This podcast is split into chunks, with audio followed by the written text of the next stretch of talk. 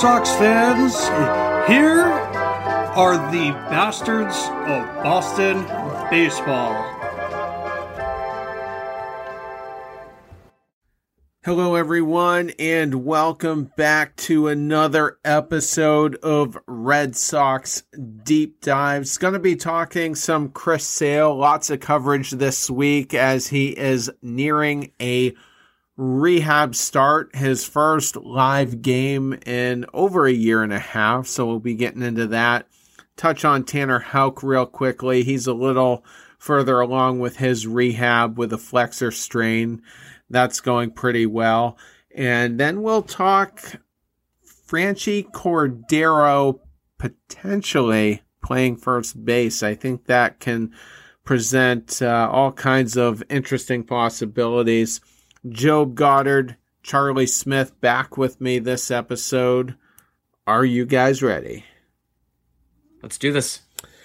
All right. So, getting into it, uh, Chris Sale has uh, basically thrown uh, live batting practice off of uh, some of the guys in the Red Sox lineup. Has had two sessions so far.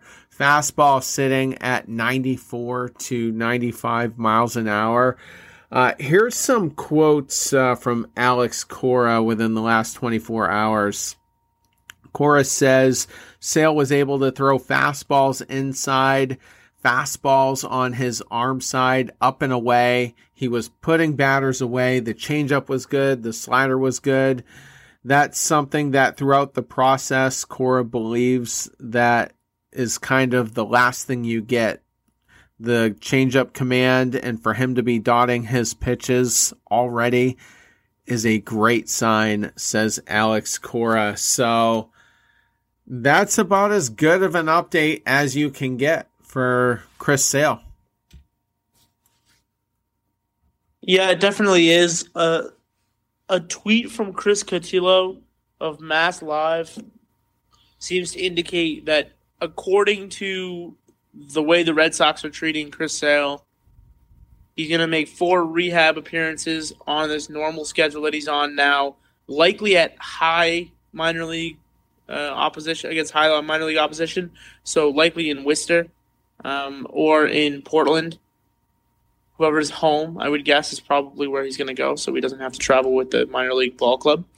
Uh, but he's going to make four rehab appearances, and that would slate him to be back for July 30th, a game against the Tampa Bay Rays uh, on the road in the Trop for his first big league start. Charlie. I am so excited for Chris Sale to be coming back. I am so damn excited. I feel like it's been longer than a year. I feel like it's it's been Jesus, I feel like it's been more than two years. Like it's it feels it, like 2018 was the last time we really saw. It Chris really does. Like that's what's crazy about it. Because after you know there was the major delay before getting the surgery, the postponement of that. If they hadn't postponed it, Chris Sale would have been back by now. But you know what? He's coming back soon. I'm going to remain positive. Take as many rehab starts as you need because we're going to need you down the stretch. Yeah, and you know his contract got to be an unpopular signing and looked like it could be an albatross. Uh, this is kind of a weird take, but fortunately, the Tommy John happened in the earlier part of it when we weren't going to be competitive regardless. So we're we're getting him back at, at, the right time and he's gonna the red sox are in the lead by three and a half games at the time we record this. So july isn't well actually july the second half of july is going to be a tough month because we're going to be facing toronto a couple of times. We got the phillies we got the yankees in there who we got are, 17 straight games against division opponents. We got toronto new york toronto new york Tampa. Um, and it's it's going to be a tough stretch, no doubt. The entire schedule was made up so that the division could be decided in, that stretch.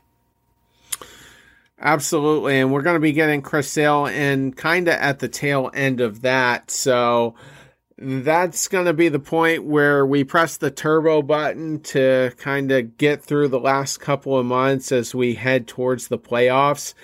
If we have a big lead or a sizable lead, let's say five or six games, and then you're getting Chris Sale back, that's probably the knockout blow for the division. So I don't think you're going to have that kind of lead the Rays are well rested. They're healthy, um, with the exception of Glasnow, who's done for quite a while. They're going to be tough the, the entire rest of the way here. And they have an easy schedule. They've got, I think, nine games left against the Orioles. So it, it's going to be tough for us to take a commanding lead I think. And the Orioles are, I mean, the uh, Rays are not the only competition that we have at this point. I'm still worried about Toronto. I know not everybody is.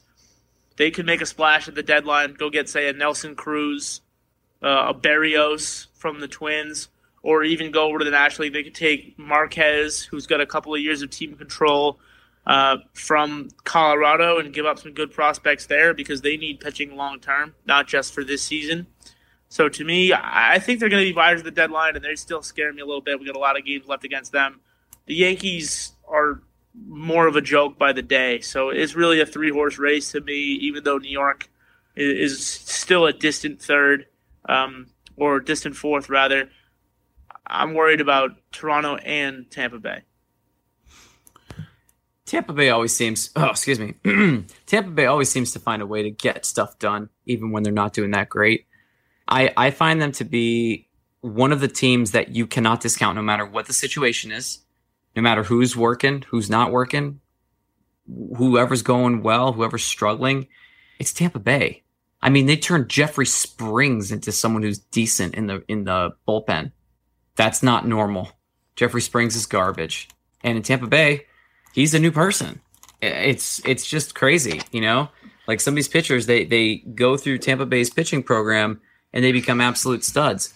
So, um, I don't know. If I had to be more nervous about Tampa Bay or Toronto, I still think I'd be more nervous about Tampa Bay, only because of the track record. Toronto's really only been good for a year, so year maybe two. Tampa Bay's always good against us. Well, now when I when I say I'm I'm worried about Toronto as we as we record this, they're eight and a half games out. They don't necessarily worry me as far as will we win the division?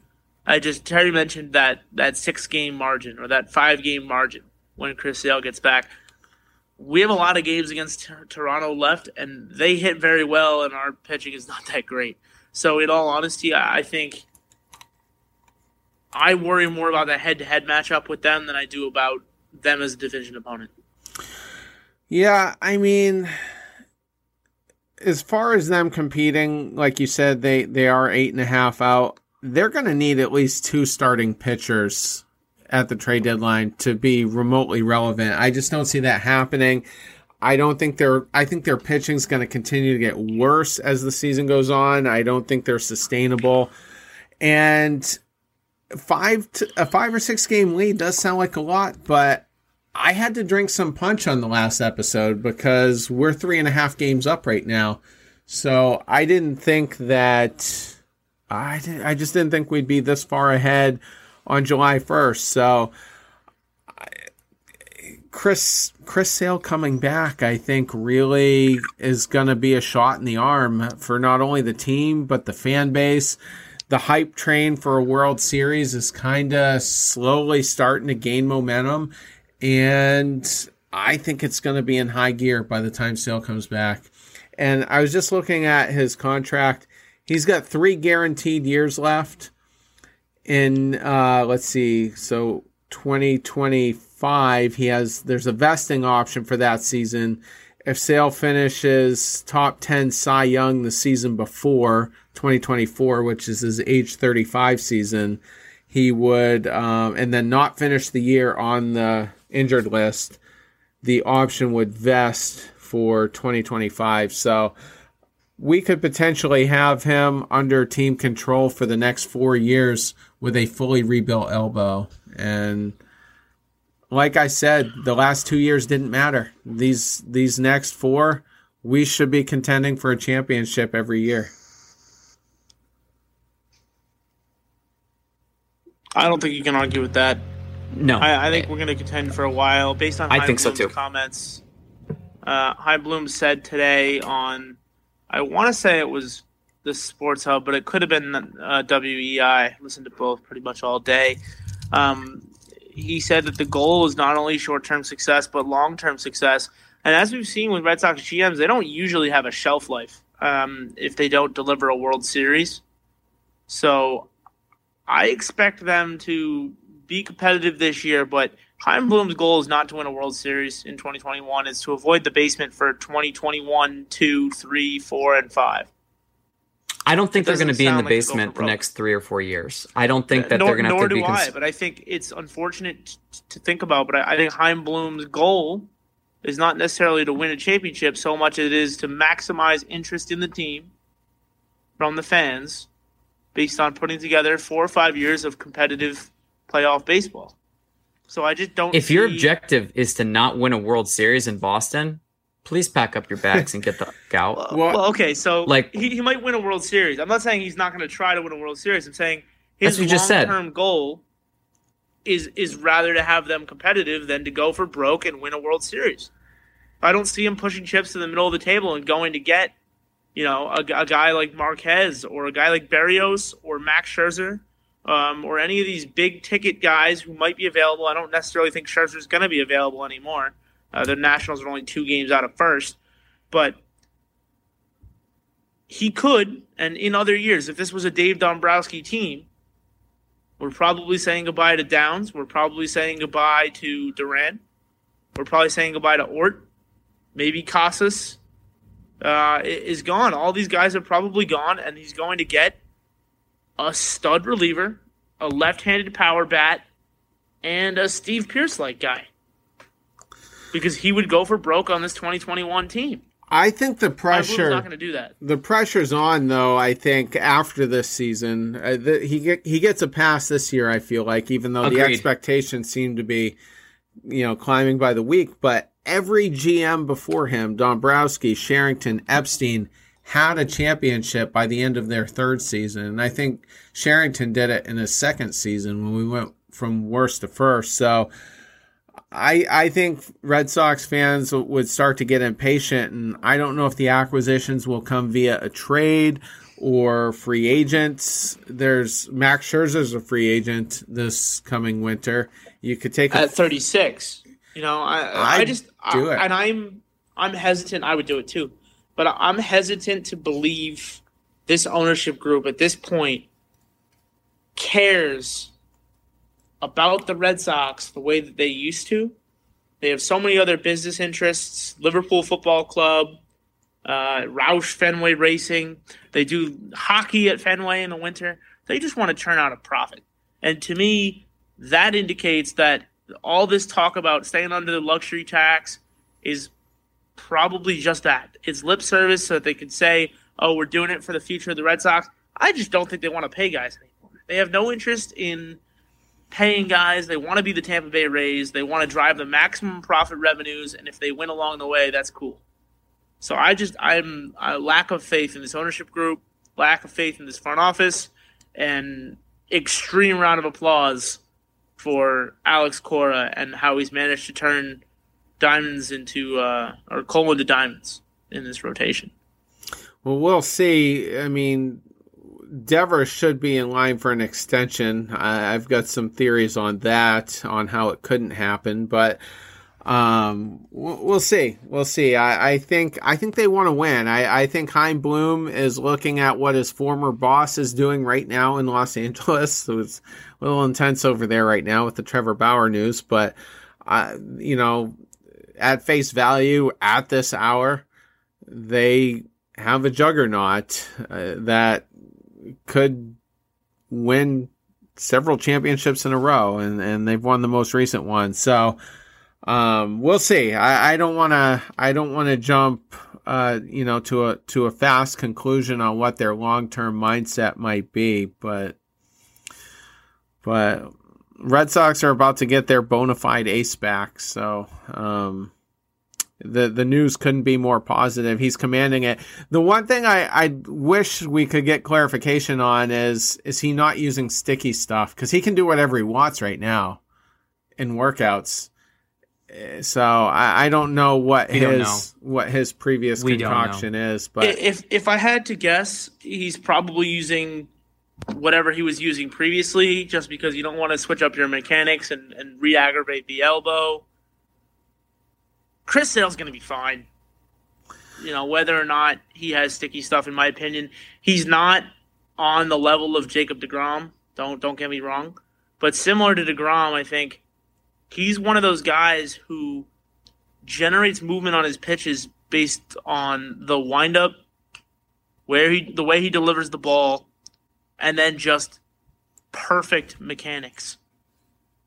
I, I really don't think that the movement on his pitches has all that much to do with, with the grip on the baseball, so much as the fact that at six six and it's coming at you at that sideways delivery, that the ball just is whipped. Do you? Um, and so it doesn't worry me. What were you saying, Charlie? Sorry for interrupting. Do you think that Chris Sale's a better pitcher than Gerrit Cole? Yes. I do too.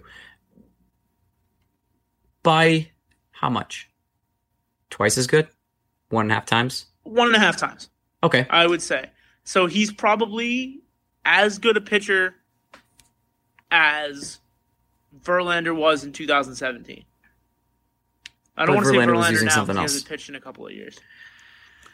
Is it safe to say that it, it, it's it's going to be expected to see some regression because you can't prove or disprove that he's using sticky stuff or another substance or something like that? Doctor balls.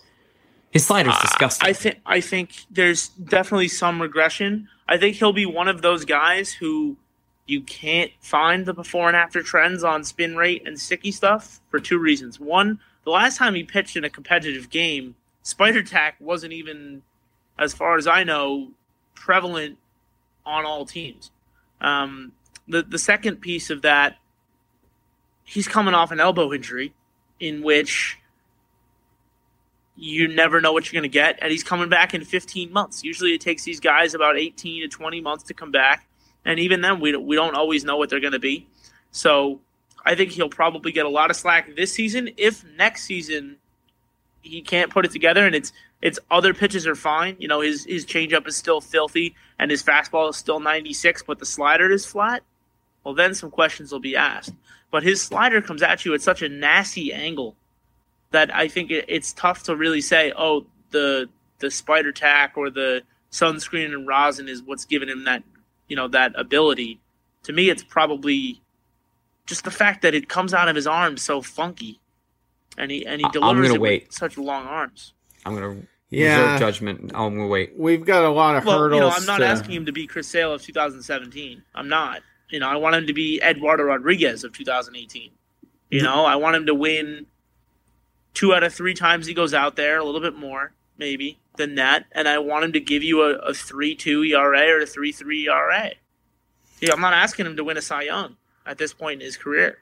the I just want him to be the ace. reports are overwhelmingly positive, though. I mean, he's doing whatever he wants with the baseball, so um, you know, I'm I'm not going to worry about it for now.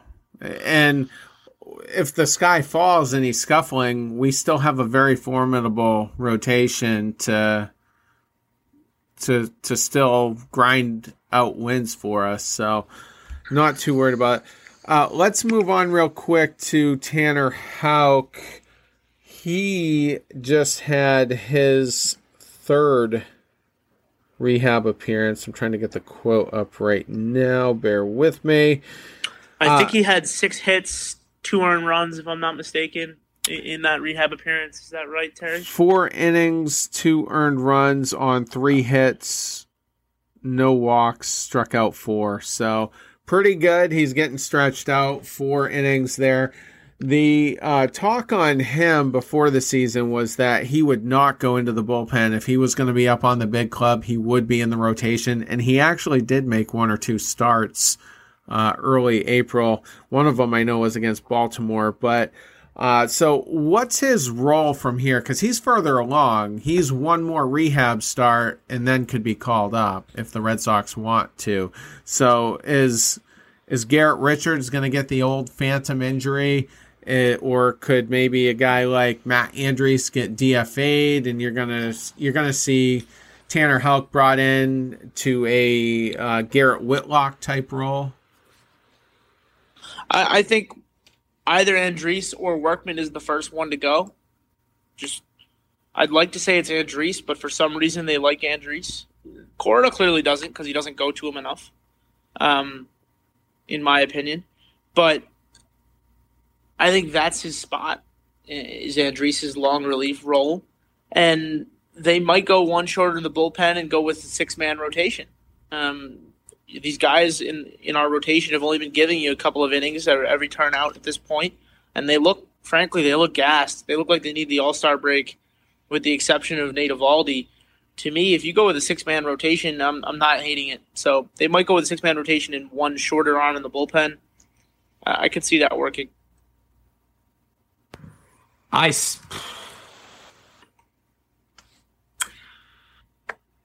I can see why a six man rotation would be ideal.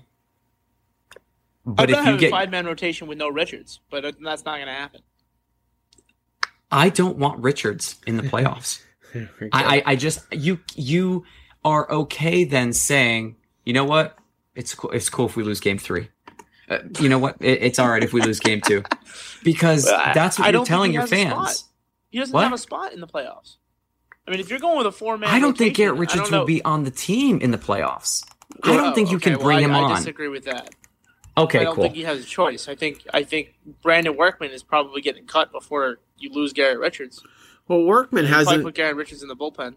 Workman hasn't been terrible though. I mean, I think he's been grinding. No, I just along. think that Chaim Bloom will refuse to admit his mistake in, in that Garrett Richards move, and I think even though us fans we see it as a little bit like David Price without without uh, the ability, as far as the whining goes and, and the upset nature that Garrett Richards has, I think he's a popular guy in the clubhouse based on uh, on what we see from the dugout and what comes out in, on Twitter and how these guys continue to pick him up and not throw him under the bus. I don't think he should be. When the defense makes a bad play behind him, he throws his hands up in the air and he's all pissed off. I, I can't stand this guy.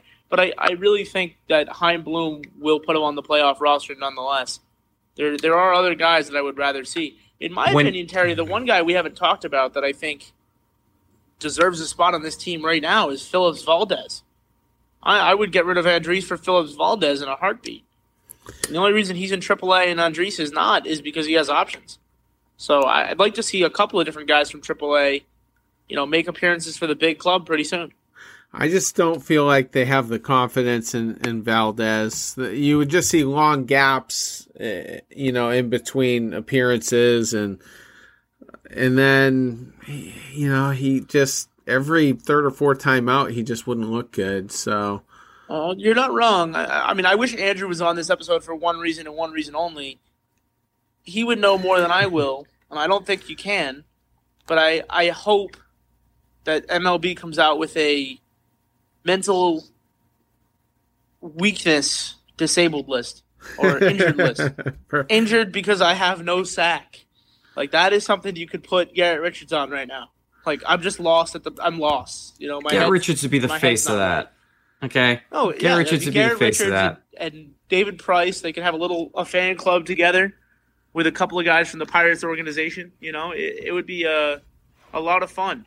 Well, here's the thing. Watch. I don't know if Garrett Richards continues to scuffle the way that he has. I don't know one that he's going to stay healthy, and number two, how does he survive Tanner Houck getting called up and then Chris Sale being activated? I just don't. I don't know how that happens. Well, I think if in an ideal world he probably doesn't survive that the way that he's pitching now. And the reason I don't, I don't think that it's out of the question is this team has built themselves on on two things. One, they never give up. They're always in the fight, even when they're down four or five runs. They, they think they can come back. The, the fan base believes they can come back. They're electric like that. And two, No one on this team makes any excuses. They lose, they come out and say like, "Hey, that was on me. We'll be back. Trust us." And when they said that when they lost to the Orioles in the first series of the season, I don't know about you guys, but I was like, "Oh, this season's gonna suck." But Cora and Xander and everybody who spoke to the media said, you know, just just trust us, have a little patience. Well, here we are in, in July, and we're in first place by three and a half games. We have the best record in baseball. I just don't think that Garrett Richards matches the rest of the team in that sense. He is no compete. He doesn't have the ability to to throw mental fits and, and have everybody listen to him. Hissy fits rather. If he's gonna throw hissy fits, the fan base is gonna write him off. We put up with antics from guys like Manny Ramirez. Guys like Pedro. If you could pitch, like we'll put up with it. But he can't pitch. He's just not he's not good enough. So I'd be okay if they cut him. And I honestly, if they could move him for a, a case of soda, do it. Do it. Get his ten million off the books. Go give him to somebody else.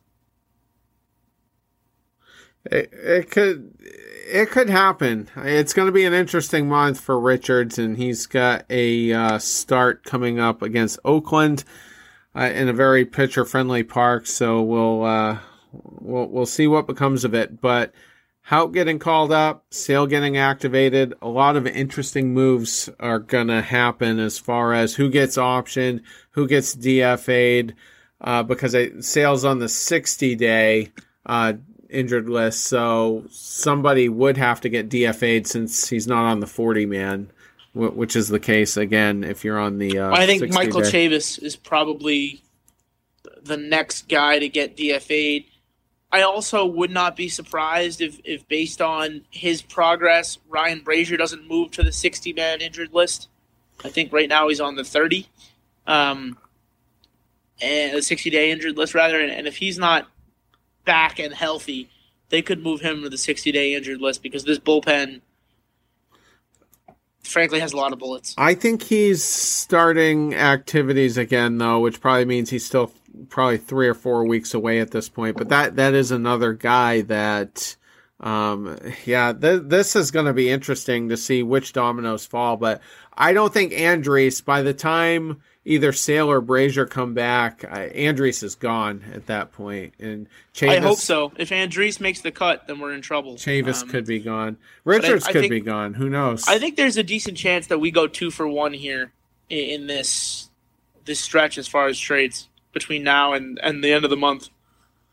We might lose two guys from the 40 man roster for one um, to get rid of some of that crunch. Michael Chavis is probably gone whether that's a DFA or a trade for a minor league prospect. Um, that's probably a thing. And then on top of that, I wouldn't be surprised if some of these guys like uh, like Brennan are gone. You know, these guys in AAA and making trying to make room for some of the kids because frankly, we might not have a quality farm system yet, but we have a lot of kids. There's a mm-hmm. lot of guys down there with 25, 26 years old, and at some point we got to see Jarren Duran people are talking about him like he's the next great Hall of Fame center fielder.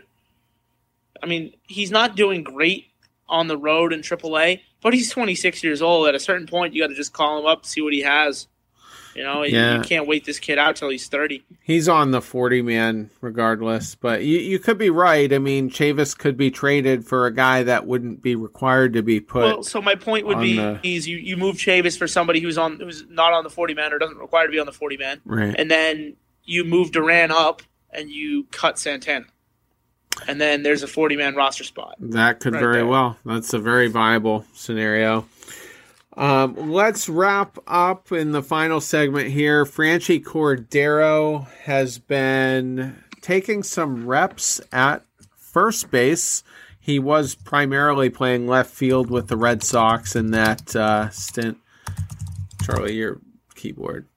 Um, and uh, since he's been optioned down to Worcester, he's his slash line is pretty robust. He's hitting 385 with a 471 OBP and a slugging percentage of 673, which is massive. And he's he's hit six home runs, 24 runs batted in, and he's actually walked 17 times. So this is a completely different player down in Worcester.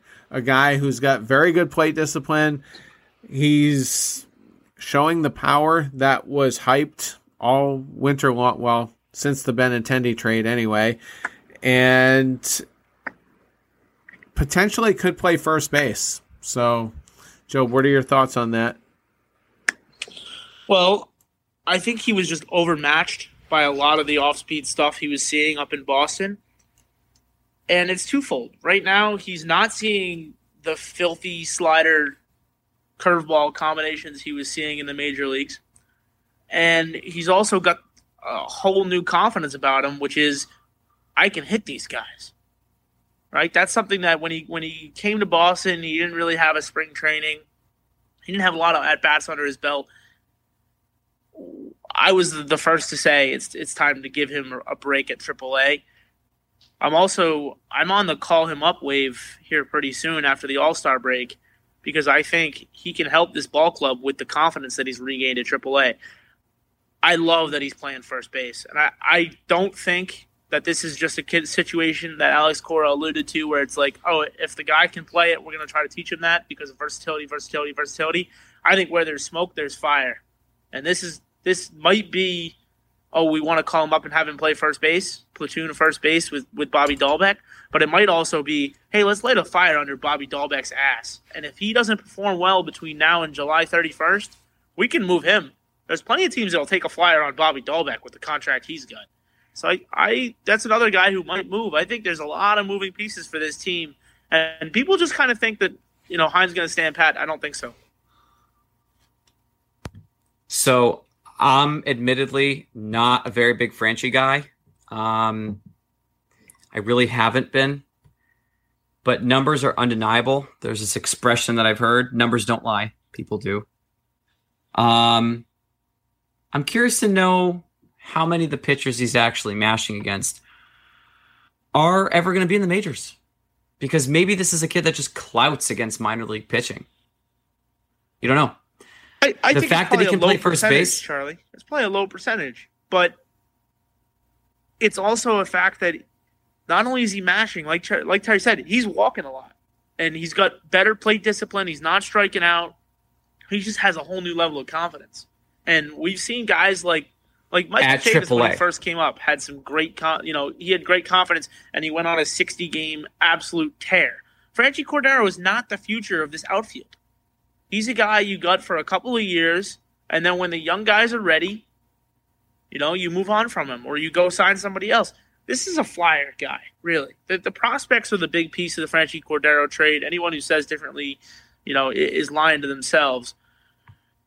I really think that Franchy Cordero is going to get another chance in Boston, and if he can go on a Michael Chavis rookie year stretch, where or a Bobby Dalbec sixty game stretch that he had in his rookie season, that's great. You'll take that lightning in a bottle and you ship them off. That's of it. course. That's all you need. Eh, yeah, couldn't have said it better myself in that sense. You know, we I've mentioned as well that Bobby Dalbec could be a potential trade chip because Triston Casas will be up, and if Devers does get extended, he's playing much better at third base. So maybe maybe Devers keeps that position longer than what we anticipated, even with JD's opt out. But the better Cordero looks in, in, the coming days, the more likely I think Dalbec will be traded. Right now, I'm saying 50 50 whether he gets traded, but it, it could it could definitely increase. And Cordero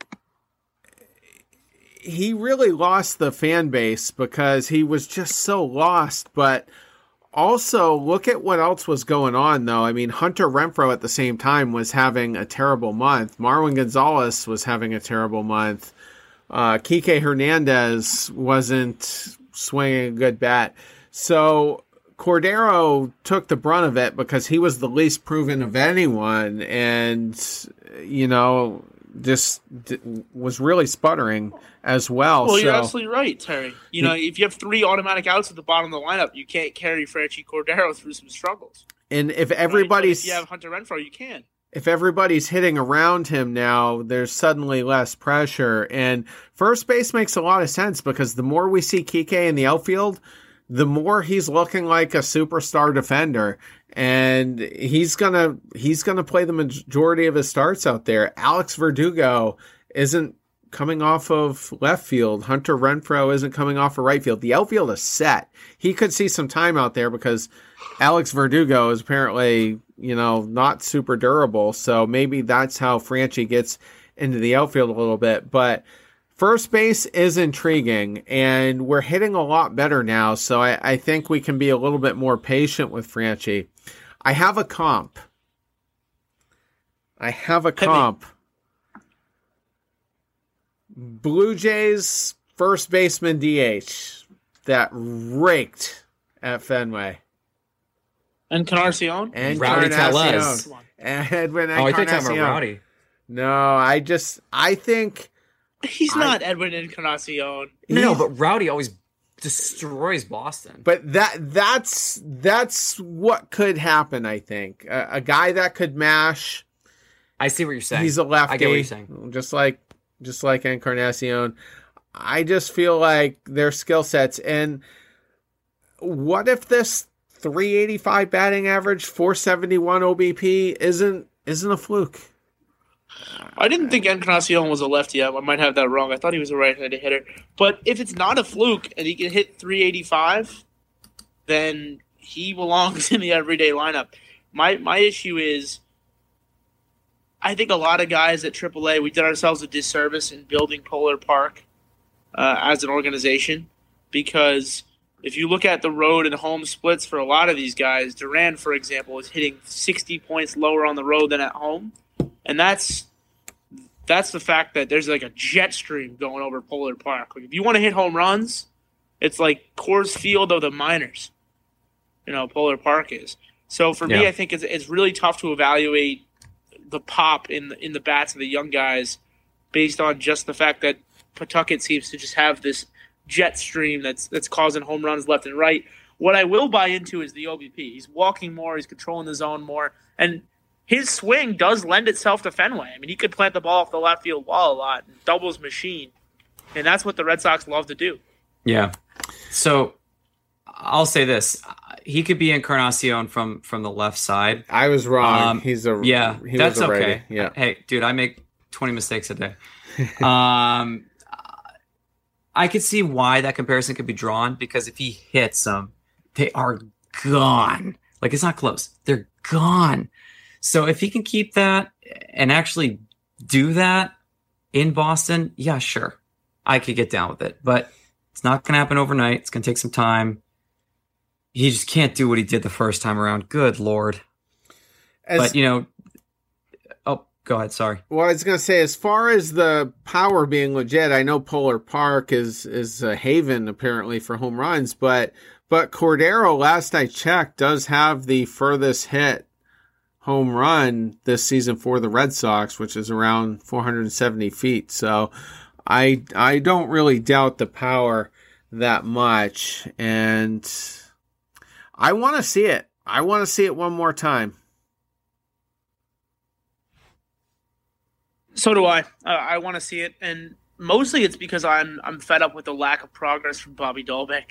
This guy, Bobby Dalbec, absolutely mashes left-handed pitching, and it's almost like a pitcher hitting when he's facing a right-handed hitter, a right-handed pitcher.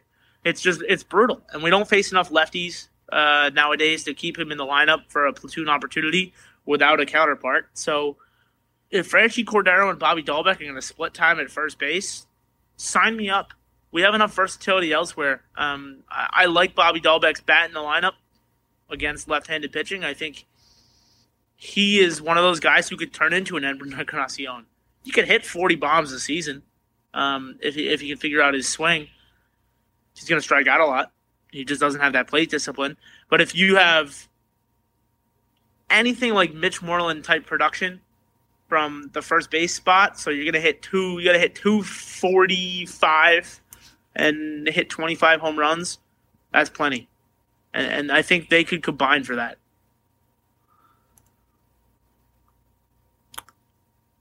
Charlie, thoughts or no? I um, do not want to see him do what he did the first time around. And there have been a lot of rookies this year that are getting chances or players that haven't been in the bigs all that long that haven't had really long looks. The Mariners have a really big up and coming kid, Jarred Kel- yeah, Kelenic, and he got sent down after a really rough skid. He's hitting he under 100. 22 or something like that. Right? It was ugly. I mean, but shatter the kid's but, confidence. But think about it, Charlie. Right? The the sticky stuff is a big deal for these minor leaguers. More even in the young kids, even more so than the guys in the league now. Because if you come into the big leagues and all of a sudden the pitches are dancing, because in the minor leagues they're not using spider tack, and in the big leagues they are. And all of a sudden, the slider that's supposed to stay, you know, on one trajectory just dives or, or moves an extra three inches outside. That's tough to adjust to as, as a rookie, let alone you know, let alone um, a rookie on a bad team with no idea why this is happening.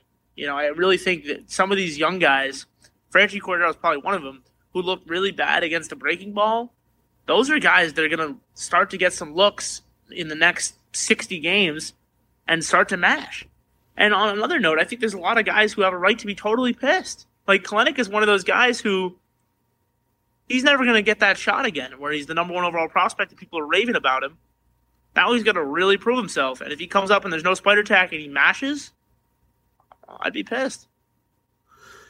Yeah, I mean he'll he'll get it figured out. He definitely had a quick hook. I mean, twenty two at bats is definitely a, a small sample size. I mean, yeah, Franchy had the longest leash ever. It seemed like the the first couple of too long, too months. long. Yeah. So, but if Bobby Dalbec gets optioned and starts mashing down there, and Franchy can't figure it out again for the second straight time, then Bobby's coming back if he's not traded. So.